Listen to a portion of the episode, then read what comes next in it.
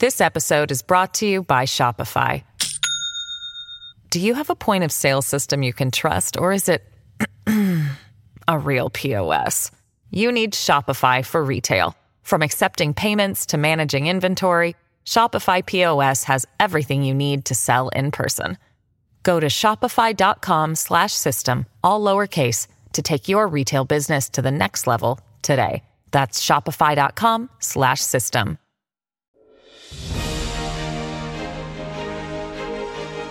This is an ABC News special. The Biden presidency, the first hundred days. I, Joseph Robinette Biden Jr., do solemnly swear. A closer look at the promises he made and the problems he must now confront, from the virus and the vaccine I just don't understand this sort of macho thing about I'm not going to get the vaccine. to the economy in need of a lifeline. We do have the resources to get to full employment sooner. A democracy tested, a nation divided, with a new flashpoint at the border What do you do with an unaccompanied child that comes to the border? and new calls to address gun violence. This is an epidemic, for God's sake. Where does the Biden presidency stand, and what's next on his agenda? The Biden presidency, the first hundred days. Here is ABC News correspondent Aaron Katersky. If any place in America tells the story of how Joe Biden captured the presidency, it may be here. It's good to be back in Erie. Erie, Pennsylvania's fourth largest city, has been trying to shake off its Rust Belt history, but it's still populated by the kind of working class voters who turned their back on Hillary Clinton in 2016 and helped put Donald Trump in the White House.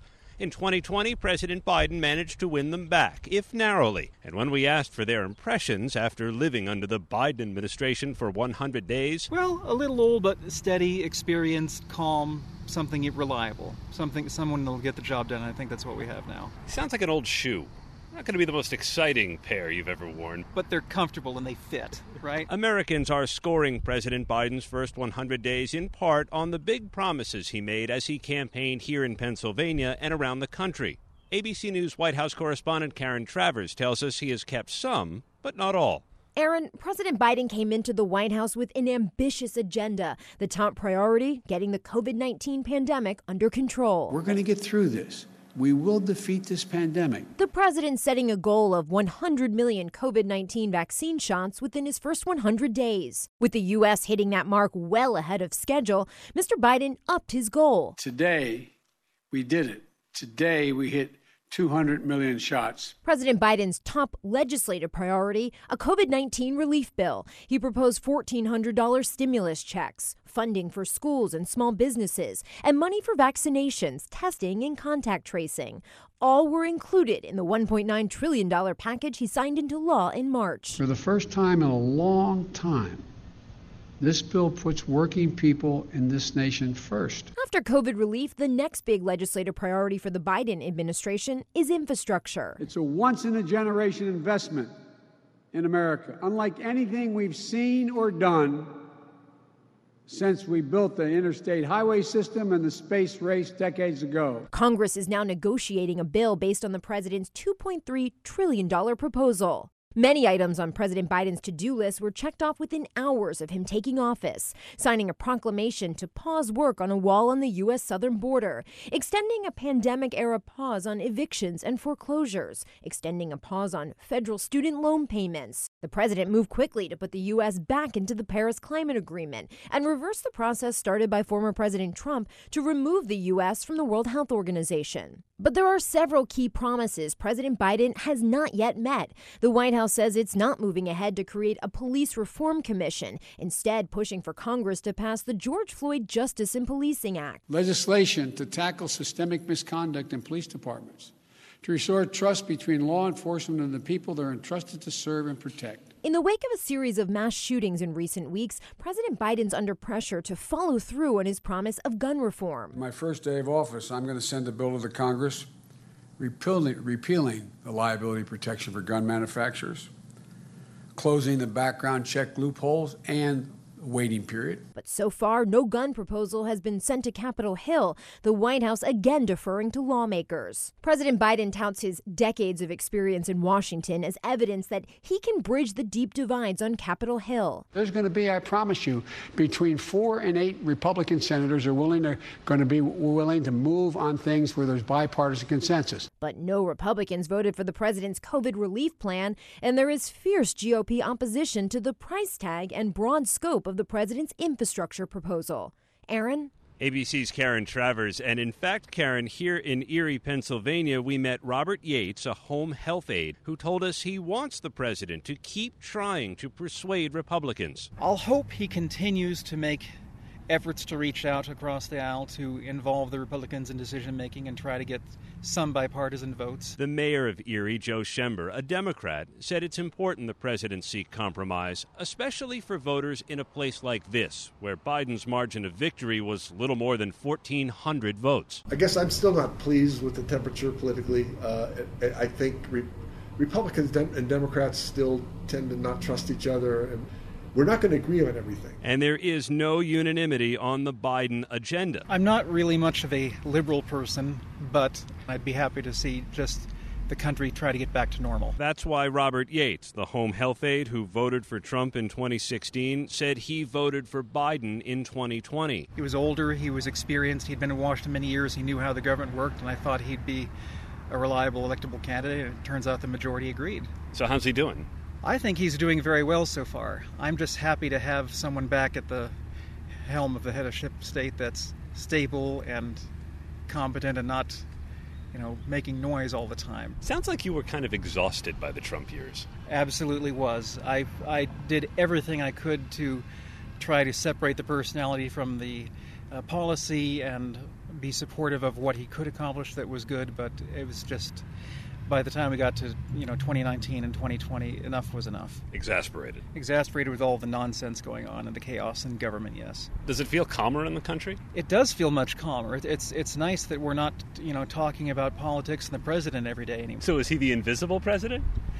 Not quite invisible. He's he's more low key than a couple of his predecessors, but he seems to be very focused on two things, which is getting vaccines to as many people as possible and also economic recovery. If Biden wants to hang on to voters like Robert, Mayor Schember said it could be through his $1.9 trillion economic relief plan. We're getting about 74 million of that, I think, in the city which the city in over 200 years has been in existence has never received that amount of money in one lump sum. To the mayor, that's transformational type money in this lakefront city still navigating its post-industrial economy. One of the things we've talked about, we don't know if, we don't know if it's legal or not yet, but that we would put in high-speed internet throughout the entire county free of charge. Erie is losing population. Its unemployment and poverty rates are high. Local salon owner Jen worries other parts of the Biden agenda may do more harm than good. In a way, I think people are being incentivized to stay home um, because the unemployment is just bottomless right now. If you had to hire somebody here, could you find a worker? People are definitely not as um, eager to apply. I mean, I would normally have people calling and asking if we were hiring, and I have not had that at all. How can that be? I know other salons in the area that had employees tell them that they did not want to return until the additional however was it 600 at the beginning? Till that ran out. Because they were making because they were making more money being at home. She is also skeptical of biden's push for a $15 minimum wage. Here in pa it's 725 so you're paying them over double to start. There's just no way that businesses can sustain that. Jen preferred we did not use her full name or even her salon's name because she has a strict no politics policy. You sure it's okay to talk politics in here? Yeah, no, we're empty.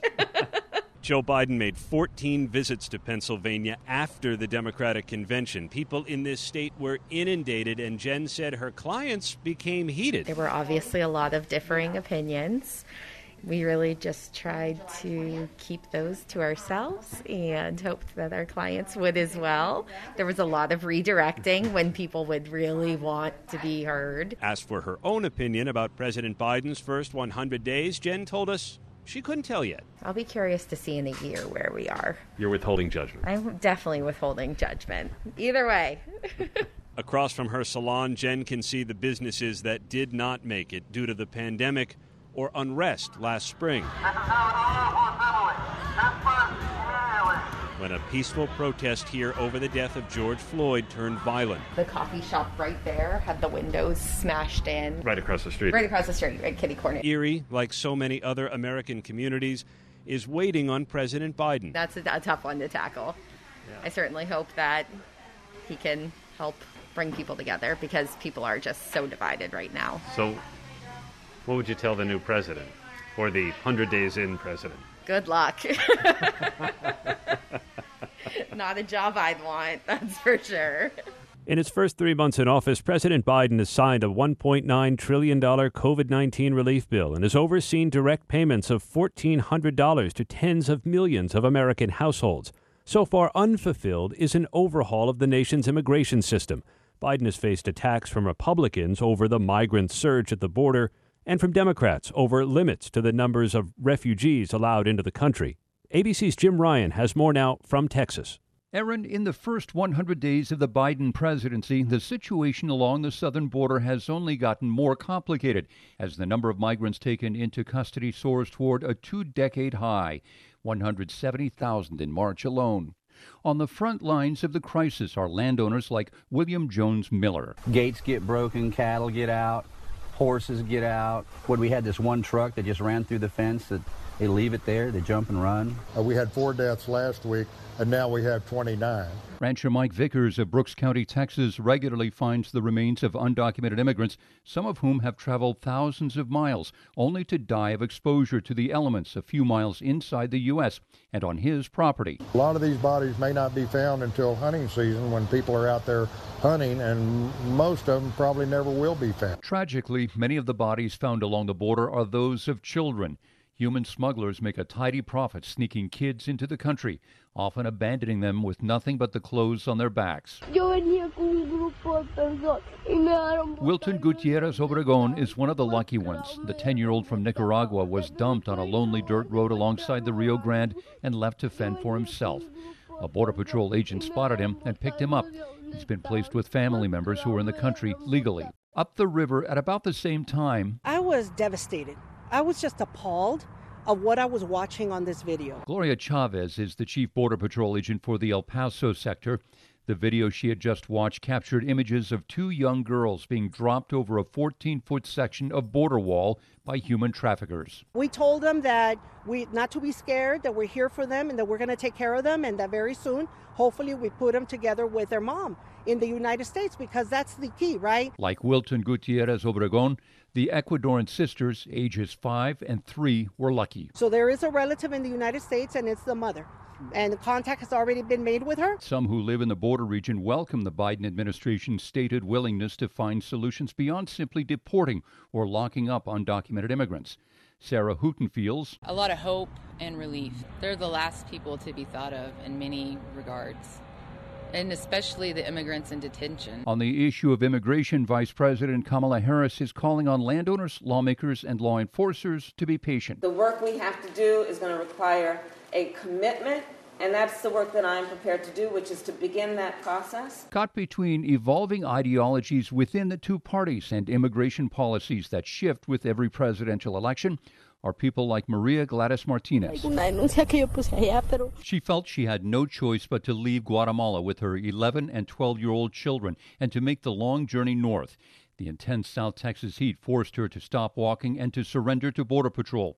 It's a journey she now says she regrets. President Biden, who at first wanted to roll back many Trump era immigration policies, is now forced to echo one of his predecessor's messages to would be immigrants. I can say quite clearly don't come, and what we're in the process of getting set up, don't leave your town or city or community. Despite his appeal, the number of people surrendering to Border Patrol or being caught sneaking into the country is expected to rise into the summer. Aaron? ABC's Jim Ryan, an issue for the next 100 days of the Biden presidency. Most, of course, of the first 100 days has been consumed with the pandemic. There are now more than 32 million cases in the United States, more than 574,000 deaths. But more than half of U.S. adults have received at least one dose of vaccine. More than a third have been fully vaccinated. And in many circumstances, those fully vaccinated Americans no longer need to wear masks outdoors. We're joined from Chicago by ABC News medical contributor Dr. Jay Bhatt. Dr. Bhatt, how do you score the president on the pandemic? I think, given the scale of the crisis he's tackling, Aaron, and the opposition he faces and what he had come into, I think President Biden has uh, done a good job. Uh, I think that when we look back when Biden took office, the seven day rolling average for vaccination was 777,000 a day. But that number has rose under his leadership to about 3 million a day. And as you pointed out, you know, we've gotten significant members of the population. 80% of seniors have received at least one shot. 25% of Americans fully vaccinated, with 50% getting at least one dose. Now, the question is, it's possible that the vaccine rollout would have ramped up no matter who was president. But I think President Biden deserves credit for certain steps. One, pushing manufacturers to increase vaccine production, federal support for mass vaccination sites, and pushing vaccines to, to underserved communities where I practice, for example, in a community health center, where those vaccines are essential to meet those who are disproportionately affected. Uh, and so accessibility, you know, within five miles of almost every American is critically important. And I think we've seen the CDC come to a place of prominence uh, or respect, having scientists speak to the general public, uh, um, uh, changing guidance uh, when the science suggests so, as we saw with outdoor masking. And so I think that you know the challenges ahead include continuing to adjust the vaccination effort for the next 20% of people that need to get vaccinated, uh, because we're seeing supply outstrip demand right now. Uh, and we'll eventually need to think about kids. And so I think this segmentation of population will be important. And I think we got to still watch out for variants uh, that we're seeing the tragic nature of the impact of variants in, in India and the challenges they're facing. We saw what happened in Michigan. We just got to continue to keep up uh, the pressure and the public health measures that work so we're not in that situation come the fall. Jay, I wanted to ask you about attitudes in the clinic where you practice because Republicans would point out that everything in terms of vaccines started under President Trump, and that uh, President Biden is is just taking credit for for something he doesn't deserve. Have attitudes about the vaccine shifted under this new administration at all? Yeah, my sense, Aaron, is, uh, and certainly anecdotally, and what we've seen from the evidence, we're seeing the number of people who have moved from being uh, on the fence or saying no to a vaccine to being more willing to uh, engage in vaccine uh, curious conversations and getting the vaccine rise higher. Uh, and I think that's due to interventions put in place, hard work that's happening by care teams and, and so many people in communities, trusted messengers in the faith community, community influencers, clinical teams, uh, doctors, nurses, pharmacists, and, and so many others. Um, so I think we're seeing progress. What I'm concerned about is that we may see a plateau uh, and getting that last mile is going to be incredibly difficult. And so it's just going to take uh, a focused uh, uh, interventions and actions to make sure that that happens. Beyond vaccinations, what should President Biden look to do next with the pandemic? Your good friend, Dr. Tom Frieden, the former head of the CDC, uh, has said that the next big thing is going to be core public health infrastructure and health security to prevent the next pandemic and break the cycle of what he calls panic and neglect. Yeah, Aaron, I would agree with uh, uh, Dr. Frieden and, and would say that public health infrastructure is certainly one we saw where there were challenges in infrastructure, data, data aggregation that folks didn't have the information they needed to make decisions on the ground and in communities, in states. Uh, and public health we've also seen because of both the political onslaught uh, to leadership in public health and just the sheer uh, work and the lack of infrastructure be be burned out uh, with the work that they're doing 24/7. And so I, I think there's um, the importance to continue to lift up public health, support it uh, as being important. I think we're going to have to continue to drive forward treatments, not only the vaccines, but those treatments that care for illnesses uh, that are mild uh, and moderate to keep people uh, out of the hospital and getting severe disease. I think we're also uh, going to have to uh, get stronger on surveillance and our surveillance mechanisms. And we've seen the investments through the American Rescue Act that's been made on intelligence and pandemic surveillance. And so we'll hopefully see that come to fruition. Dr. Jay Bhatt is an ABC News medical contributor and a practicing physician in clinics in Chicago as he judges the first 100 days President Biden's handling of the pandemic, and coming up, the overdue reckoning on race, justice, and police. I'm Aaron Katersky. You're listening to an ABC News special, The Biden Presidency, the First 100 Days. This episode is brought to you by Shopify. Do you have a point of sale system you can trust, or is it a real POS? You need Shopify for retail. From accepting payments to managing inventory, Shopify POS has everything you need to sell in person. Go to shopify.com slash system, all lowercase, to take your retail business to the next level today. That's shopify.com slash system. Hey, I'm Andy Mitchell, a New York Times bestselling author. And I'm Sabrina Kohlberg, a morning television producer. We're moms of toddlers and best friends of 20 years. And we both love to talk about being parents, yes, but also pop culture. So we're combining our two interests by talking to celebrities, writers, and fellow scholars of TV and movies. Cinema, really. About what we all can learn from the fictional moms we love to watch. From ABC Audio and Good Morning America, Pop Culture Moms is out now wherever you listen to podcasts. As in previous campaigns, it's the economy, stupid. We'll be looking at that this morning. First, though, it's the news, stupid. It is the economy, stupid. It's not the economy, stupid. It's national security, stupid. It's the hair, stupid. In 1992, one of the best known pieces of presidential campaign wisdom was born. It's the economy, stupid. But was it actually the economy that won Bill Clinton that election?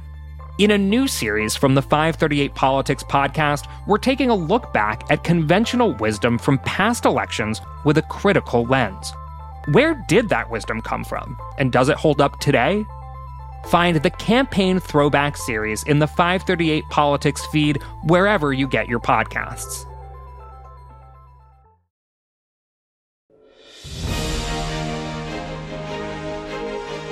You're listening to an ABC News special, The Biden Presidency, the first hundred days. Once again, here is ABC News correspondent Aaron Katersky. President Biden knew coming in the trial of former Minneapolis police officer Derek Chauvin would occur in his first 100 days in office. Activists emboldened by the shooting death of George Floyd cheered the guilty verdict, but made clear the debate over race, justice, and the police required more of the president's attention while police officers wondered what the new president would think of them.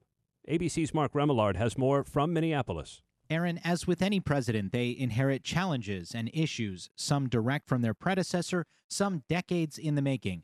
For President Biden, an issue that fits both of those categories is race and justice in America. Of course, the issue has been hard fought for decades, centuries even, in this country.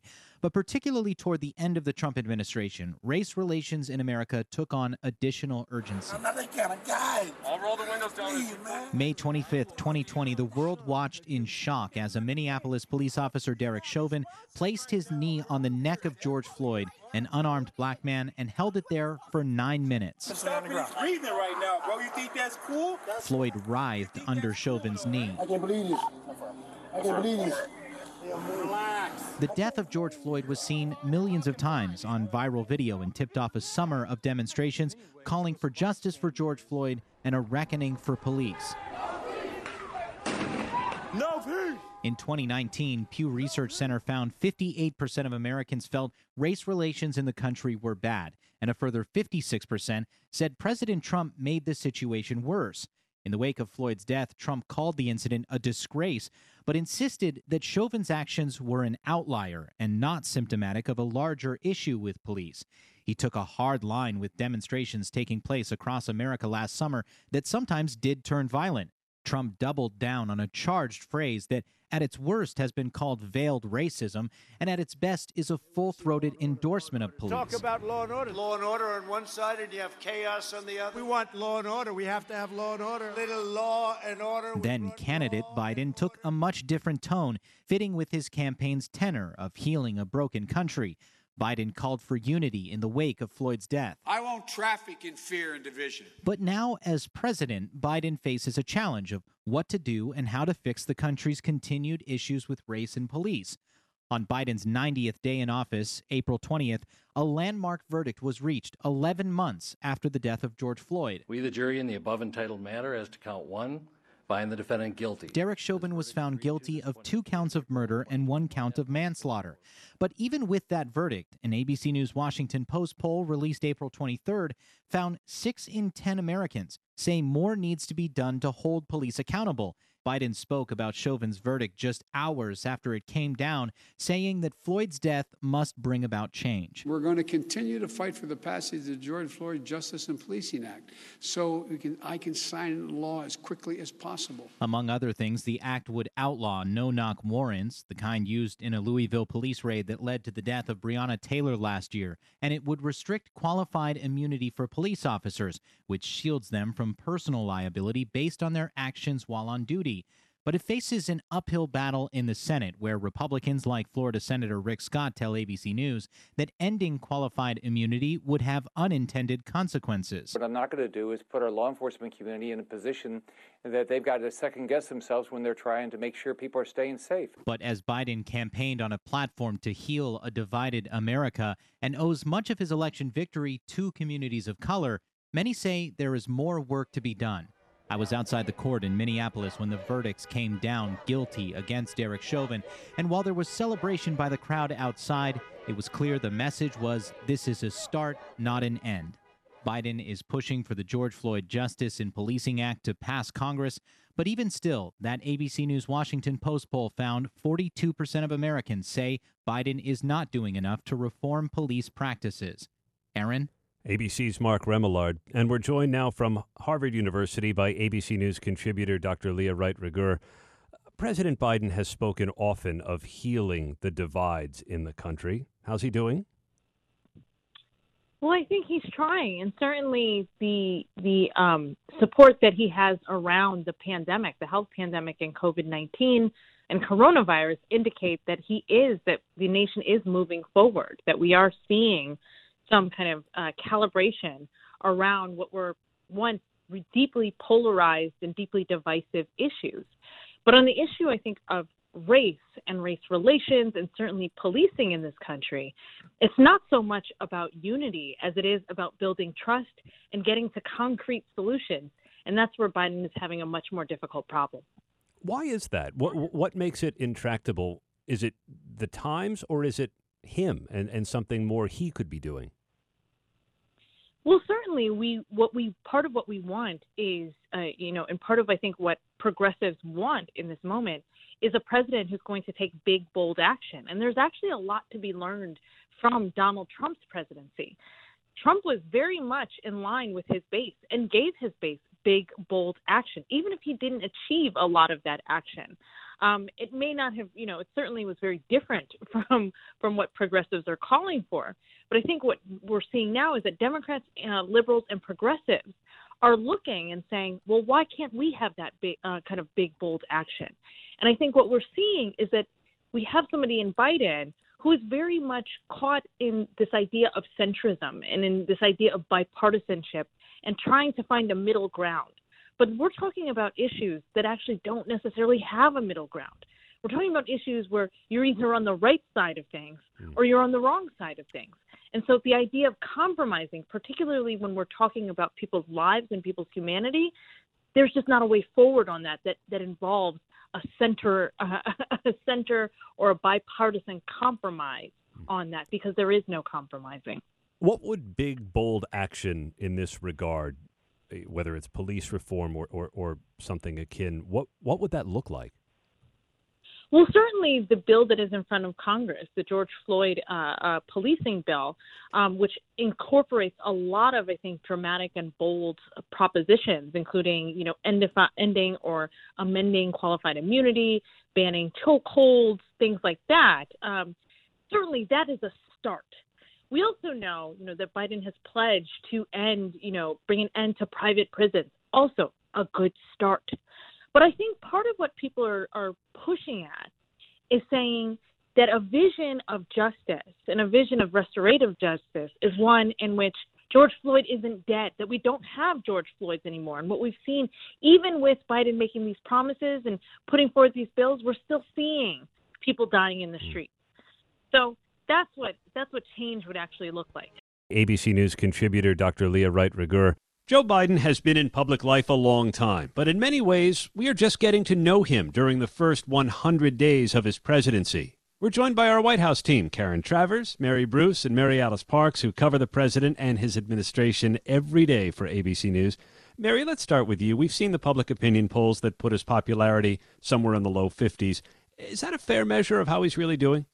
Yes, I mean, I do think it's a little tough to assess how he's doing 100 days in. Obviously, that is what um, the White House, I think, would point to first is that they're only 100 days in. But you do get a real sense, I think, of his governing style, if nothing else, 100 days in. Um, what strikes me most is how wedded he is to his agenda he came into office knowing that he has a limited amount of time with a Democratic majority to try and get done some very, very big things. And he really means it when he says he thinks he has a once in a generation opportunity to make these kinds of investments. So you saw them push through and it really was pushing and arm twisting to get through that that covid relief bill and now trying to get through this massive infrastructure bill and now we know he's going to be pushing again for these huge, what they call human infrastructure measures, education, childcare. He's going really big. And that's because he is under pressure to get this done. On the flip side, I think what's most surprising is that it's not necessarily uh, the governing style that candidate Joe Biden promised, right? He promised to reach across the aisle. There were sweeping overtones uh, of bipartisanship. He gave a whole uh, inauguration address on unity. Uh, and yet, so much of that has fallen really flat. There's a lot of talk of bipartisanship, but the action is of a president who is, you know, really political in nature and is trying to push through his agenda items no matter the cost. There also, of course, are the measures that have fallen short. There are a lot of promises kept, but a lot of promises that he has not live up to. Um, gun control reforms, police reforms. There are strides that he promised to make in those areas, uh, racial justice, education, that we simply haven't seen yet. Look, you can't do all things at one time, but you also don't want to be so wedded to your agenda that you can't adapt. This administration has so, has shown so far that, that that can be tricky. It can be hard to balance all of these things at one time. And Karen Travers, as you you know speak to radio hosts mm-hmm. every single morning, is what he is doing resonating?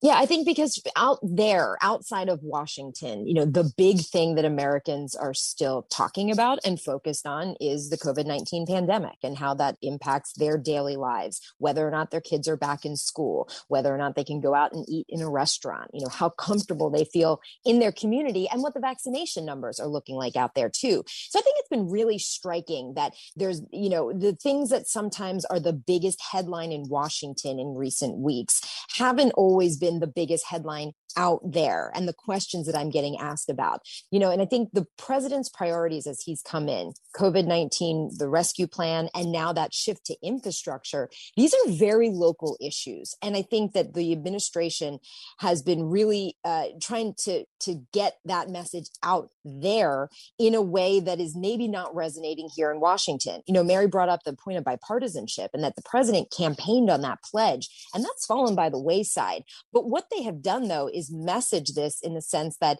uh, bipartisanship doesn't have to mean Republicans on Capitol Hill are voting for our pieces of legislation or they're supporting what President Biden is doing. They feel comfortable saying that bipartisanship means that Americans are supporting what the president is doing. You know, and we're seeing in our recent polls, 64% of Americans approve of the job he's doing on the pandemic. And, and they're reaching out to Republican state officials and Republican mayors, and they will say that that works for them. That if Republicans are uh, you know, not necessarily on the overall job approval, but if, if, Republicans like some of the measures he's putting forward, that's good enough for them. So I think it's been interesting to see how much more localized their message has been. You know, cabinet members and White House officials doing a ton of interviews and media out there in the, the states to try and drive home that message, which maybe they're having more resistance when they're trying to drive that same exact message to lawmakers on Capitol Hill. And if Republicans are having a hard time, the president is also facing pressure from the left. So let me bring Mary Alice Parks into the conversation. Are, are progressives happy with the first 100 days, Mary Alice? Yeah, I think they're really happy. They felt like they had a seat at the table from the very beginning. Uh, during the transition, progressives felt like they were included in every conversation. I think they've been pleasantly surprised that he has gone so uh, big and bold on climate issues. You know, there was no hesitation on Keystone Pipeline.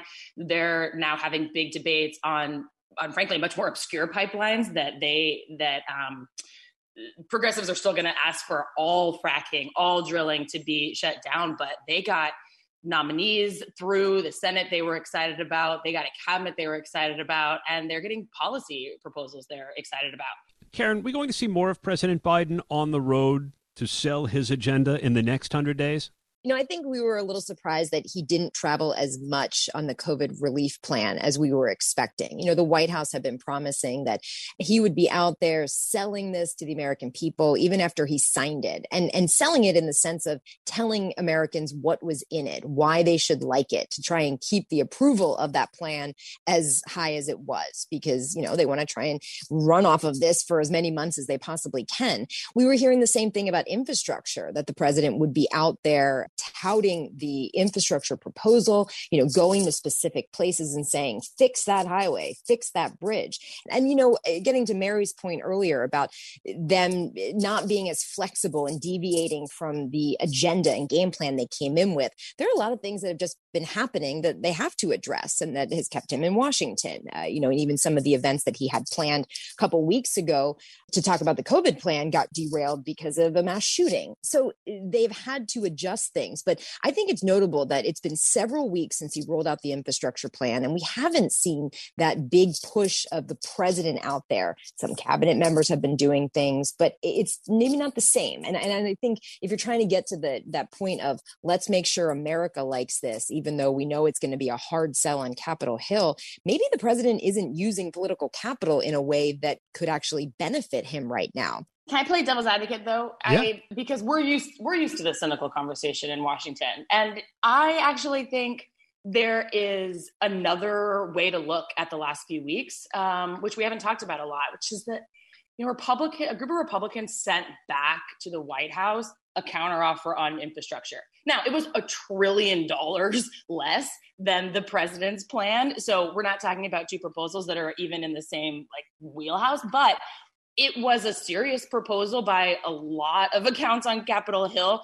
Joe Manchin, obviously, sort of a thorn in some Democrat side, said it was a serious proposal that should be really considered the White House said that they were really looking at it. They were expecting this kind of back and forth, you know, and on police reform where we saw the president really take hits for not following through on some campaign promises to set up commissions and do some work. We also are actually seeing real life negotiations in the Senate between Democrats and Republicans on like a really tricky, controversial, and complicated part of a police reform package.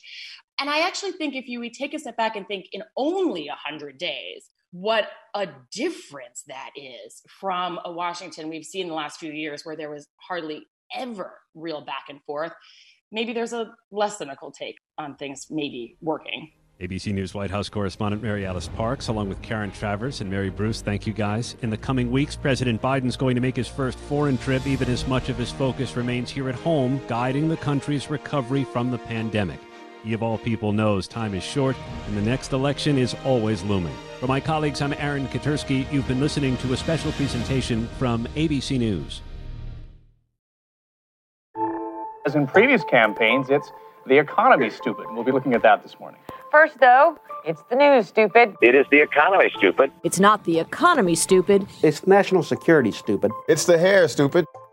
In 1992, one of the best known pieces of presidential campaign wisdom was born.